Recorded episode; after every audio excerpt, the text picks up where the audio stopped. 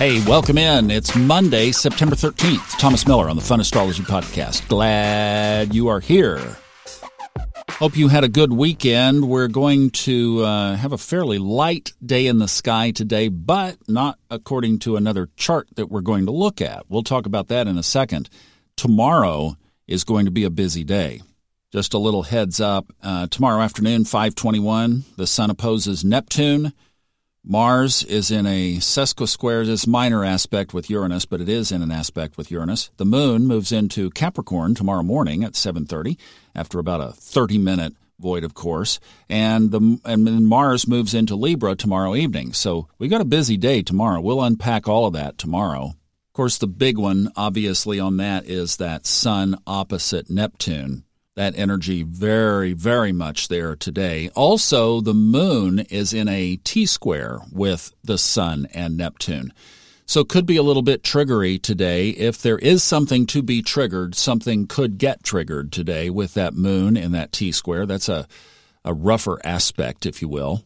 Another aspect on the radar that's coming up, but not exact yet, is Mercury is going to be uh, trining Jupiter Will it get there before it goes into retrograde? Is the question. Yes, it will. On September 21st, it will trine Jupiter exactly. That's a positive aspect because even though Mercury is not so happy in Libra, that offset with that Jupiter trine is going to definitely make communication in our favor for the next, what will that be? Just over a week, right?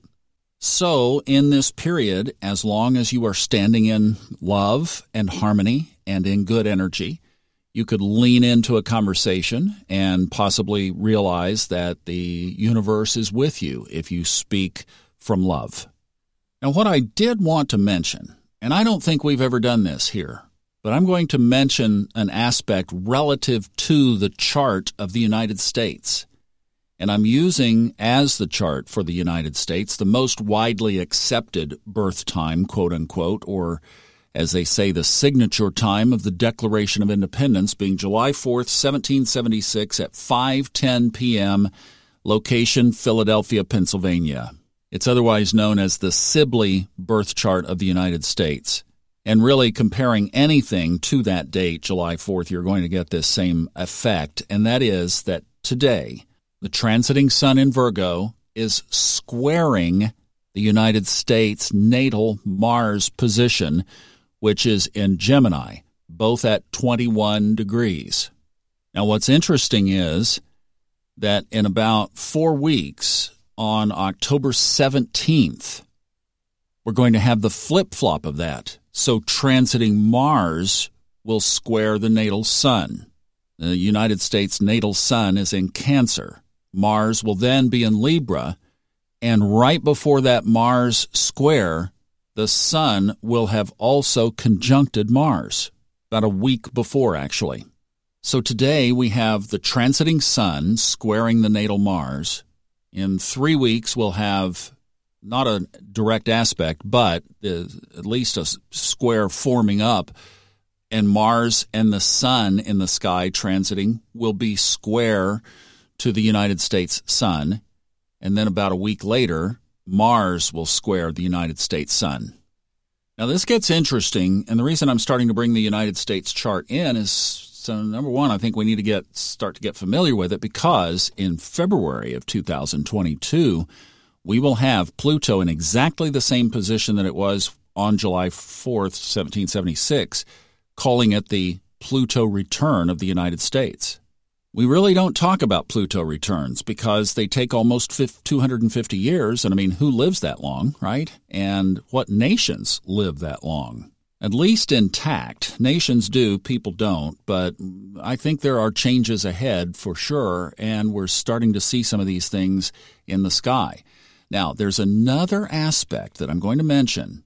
Going out on a bit of a limb here, it's a little bit more complicated than what we normally get into, but there is a another way of looking at the chart called the solar arc progressed chart. Okay, let's just say in simple terms, it's how we bring the chart up to current modern status.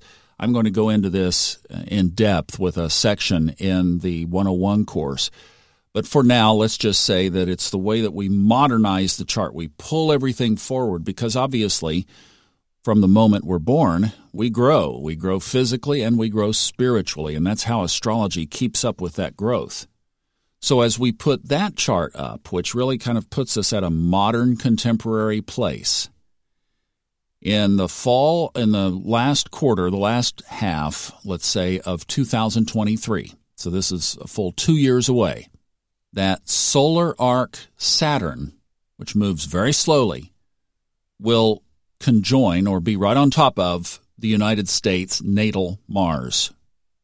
So I'm very interested as Mars passes over, really, as Mars passes over subsequently, probably what, once at least again between now and then, to see how this interacts with the Sun Mars dynamic in the United States chart, transiting Sun and Mars trigger planets.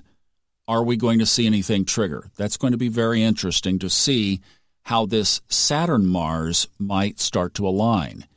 So I know we've all been feeling stuff, right? So let's dig a little deeper now as we get these days where not so much else is happening, that we can use some of this time to dig deeper and look at some of these other possibilities that might be shaping up that we can bring into our awareness and start to watch. Tomorrow, put your roller skates on, gang. We'll be back with that big list of stuff that we will tackle, including the sun across from Neptune. So have a great Monday. I'll see you tomorrow.